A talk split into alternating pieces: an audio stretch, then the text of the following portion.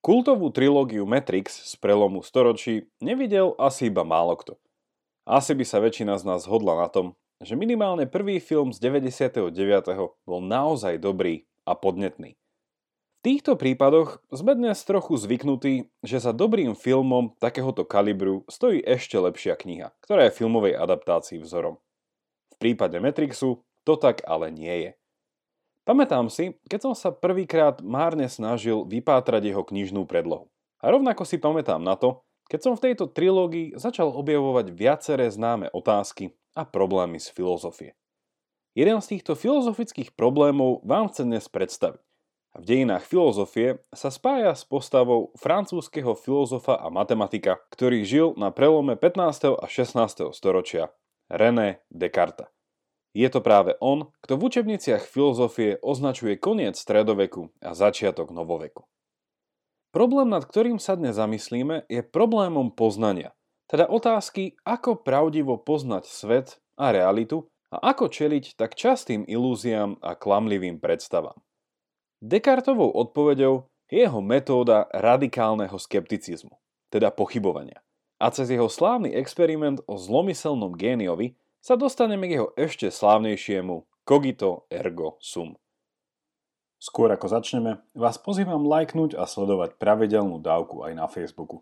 Prečo? Okrem dávok tam nájdete aj bonusový obsah a v prípade rozhovoru môžete hostke alebo hostovi vopred položiť vlastnú otázku. Ak ste náš podcast už lajkli, čo tak o ňom aj dnes niekomu povedať. A ešte jedna vec. Tento podcast je prístupný všetkým zadarmo ale sami dobre viete, že dobré veci potrebujú svoj čas. Ak je pre vás jeho obsah nápomocný a zmysluplný, podporte prosím jeho tvorbu a kvalitné pokračovanie jednorazovým alebo pravidelným darom. Veľká vďaka vám, ktorí tak robíte. Vážime si to a váš pravidelný mesačný dar, hoci v hodnote odrieknutej kávy, je pre nás veľká pomoc. Viac informácií o tom, ako nás podporiť, nájdete v popise tejto dávky alebo na pravidelnadavka.sk. Vítajte pri 21. dávke a po zvučke ideme pochybovať.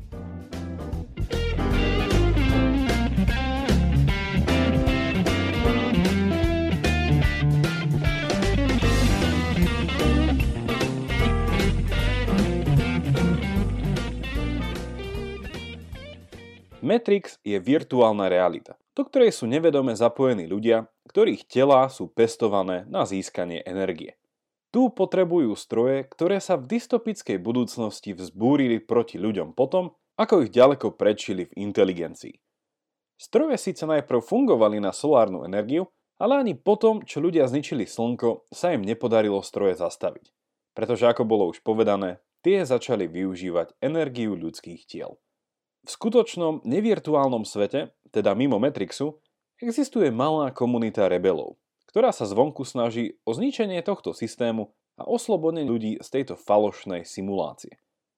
Hlavná dejová línia je v kocke o tom, ako je hlavná postava Neo najprv oslobodený z Matrixu a následne sa s pomocou ďalších vydáva na niečo ako Mission Impossible. Poraziť systém a oslobodiť ľudí z klamstva Matrixu.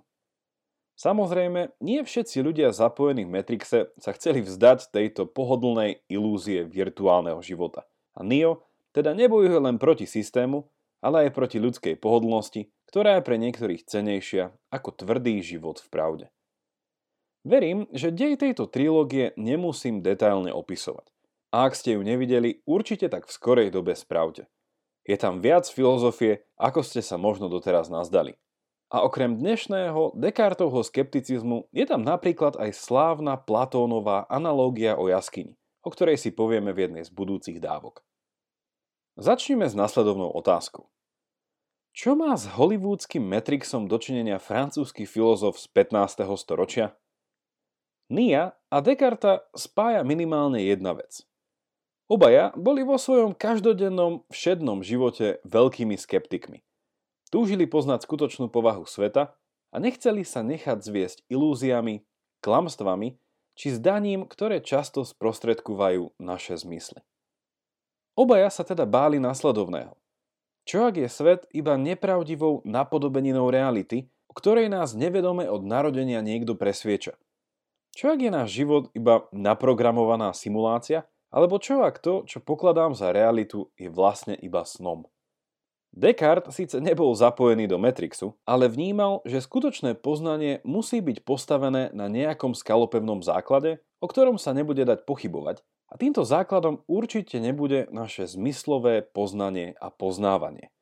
To je predsa plné zdaní a zvodných klamov a stačí uviezť iba niekoľko príkladov, s ktorými máme skúsenosť všetci.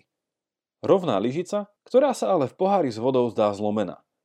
Studená voda, ktorá sa vám po príchode z mrazivého počasia zdá horúca, pohľad na modrú oblohu, ktorá má v skutočnosti od modrej ďaleko, ryba vo vode vyzerá väčšia, ako keď ju z vody vytiahneme, alebo iné klamlivé skúsenosti, ktoré nám podsúvajú naše sny či falošné túžby. Zobudili ste sa už niekedy z jedného sna a iba po chvíli zistili, že sa stále nachádzate v inom sne? Či už áno alebo nie, Určite si pozrite film s Leonardom DiCapriom z 2010. s názvom Počiatok, ktorý túto tému trefne spracoval. Descartovým zámerom v diele Rozpravy o metóde z 1637.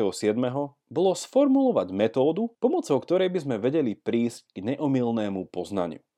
Keďže nebol iba filozof, ale súčasne aj geniálnym matematikom, možno si ešte pamätáte na karteziánsku sústavu súradníc, ktorú vymyslel a nesie jeho meno, Descartová metóda chcela byť založená na niečom podobnom, ako sú základné matematické axiómy, teda prvotné princípy či zákony. Ak raz poznáme tieto axiómy, zvyšok je už od nich možné odvodiť. A Descartes zaujímala práve možnosť takejto dedukcie. Ako sa teda rozhodol postupovať, aby sa uistil, že celý jeho život nie je iba sen, alebo že nie je zapojený v Matrixe? Descartes začína s hypotézou o zlomyselnom géniovi. Predstavuje si, že existuje niekto, kto sa ho snaží celý život vo všetkom oklamať, podsunúť mu falošné myšlienky, vnemy či pocity. Ak by niekto takýto existoval, ako môže potom vedieť, že nie je klamaný a čo je skutočne pravda? Descartes navrhuje, že jediná metóda na vyriešenie tejto dilemy je začať o všetkom pochybovať. Keď ale hovorí o všetkom, skutočne myslí všetko – a jeho skepticizmus sa nezastavuje iba pri všedných veciach ako opticky zlomená lyžica v pohári. Vo svojej metóde je tak konzistentný a radikálny a pochybuje dokonca aj o tom, či má vlastné telo. Či to, čo vidí, sú jeho ruky, či to, čo vidí, skutočne vidia jeho oči a podobne. Prichádza k záveru, že ohľadne existencie vlastného tela a poznania, ktoré získavame cez naše zmysly, nemôžeme mať na konci dňa nikdy úplnú istotu. Existuje potom ešte vôbec niečo, čo by mohlo byť jeho hľadaným archimedovským pevným bodom? Je niečo, v čom ho zlomyselný génius nemôže podviesť a oklamať? Je niečo také, o čom nemôže nikdy a za žiadnych okolností pochybovať a na čom by mohol postaviť svoje ďalšie poznanie? Descartovou odpoveďou je áno. Počas toho, ako spochybňoval všetko svoje doterajšie poznanie, si Descartes uvedomil následovné. Ak som schopný spochybniť, či naozaj existuje fyzická realita, a teda keby ma aj zlomyselný génius dokázal oklamať, či sa mi práve veci snívajú alebo nie, mojou skalopevnou istotou je stále fakt, že pri spochybňovaní všetkého je moje spochybňovanie skutočné. Skutočne myslím. Naviac, toto moje skeptické premýšľanie sa nedeje len tak vo vzduchu ale robí ho práve moje ja. Ak teda myslím, musím teda tiež aj existovať. Teda som. A toto vnútorné pozorovanie Descartes opísal svojim slávnym výrokom cogito ergo sum, myslím, teda som. Descartes tu prišiel na dve základné východiska, ktoré už nevie ďalej spochybniť. Poprvé, je nespochybniteľné, že počas spochybňovania spochybňujem, teda myslím. Po druhé, je to práve on, teda jeho vnútorné ja, ktoré myslí. A keďže jeho myslenie skutočné, musí byť potom skutočný aj on a teda naozaj existuje. Tento Descartov argument je často vysvetľovaný krátkým vtipom, ktorý znie následovne. Descartes prestal myslieť a zmizol.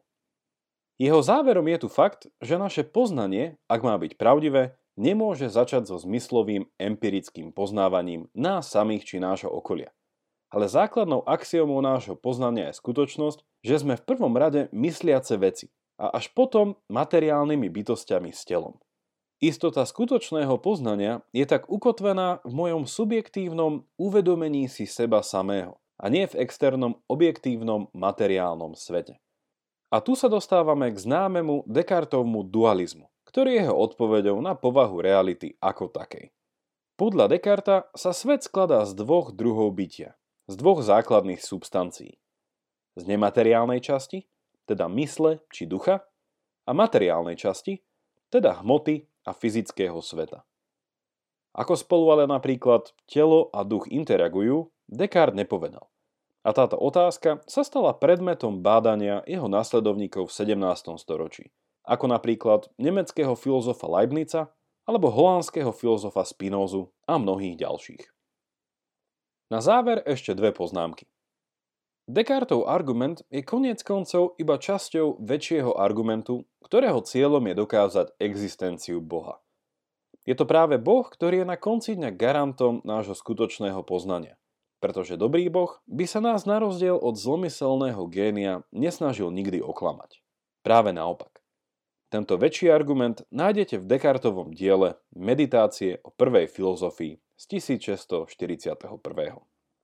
Po druhé, jeho skeptický argument má samozrejme mnoho nedostatkov, o ktorých by sme mohli ešte dlho hovoriť, a v dejinách filozofie, či dokonca aj dnes, je tento argument častým terčom útokov. Pozrieť by sme sa mohli kriticky na to, či je naozaj naše zmyslové poznanie tak nedôveryhodné, ako o ňom hovoril, a mohli by sme tiež prehodnotiť to, či je povaha reality dualistická. Ak nie, aké sú alternatívy? Pre plnšiu diskusiu o Descartovej metóde vám predsa len spomeniem jeden protiargument, ktorý si zobral na mužku jazyk, cez ktorý sa Descartes k tejto metóde dostal. Podľa mňa patrí tento protiargument jedným z najpresvedčivejších a najzaujímavejších a v 20. storočí s ním prišiel rakúsko-britský filozof a inžinier Ludwig Wittgenstein. Klasicky sa nazýva ako argument o súkromnom jazyku. V skratke hovorí o tom, že súkromný jazyk, ako práve ten, cez ktorý Descartes vnútorným dialogom dokázal istotu poznania svojej vlastnej netelesnej existencie, je nezmysluplný a nemožný, pretože zmysluplnosť jazyka vychádza z jeho zdieľanej spoločenskej praxe.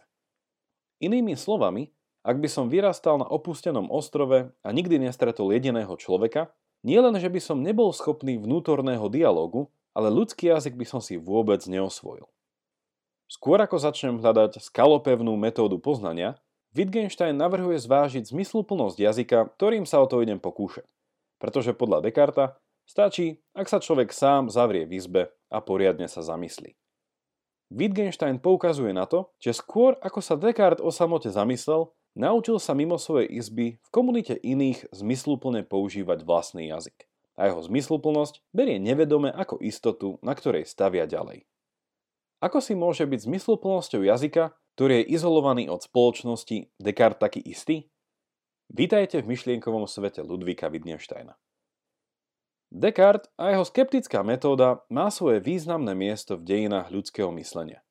A i keď jeho introspekcia stratila pôvodnú argumentačnú silu, pravdou zostáva, že otázka povahy reality a metódy, s akou ju možno pravdivo spoznať, je nie len naďalej potrebnou, ale v dobe virtuálneho internetového sveta je o to viac dôležitou a nemôžeme ju brať ako zodpovedanú samozrejmosť.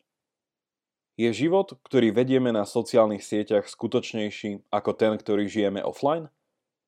Chceme sa vôbec vypojiť z dnešného Matrixu plného lajkov a selfičiek? Odpovedať si už musíme každý za seba. Teším sa na vás opäť v stredu, majte sa dobre a nech vám to myslí.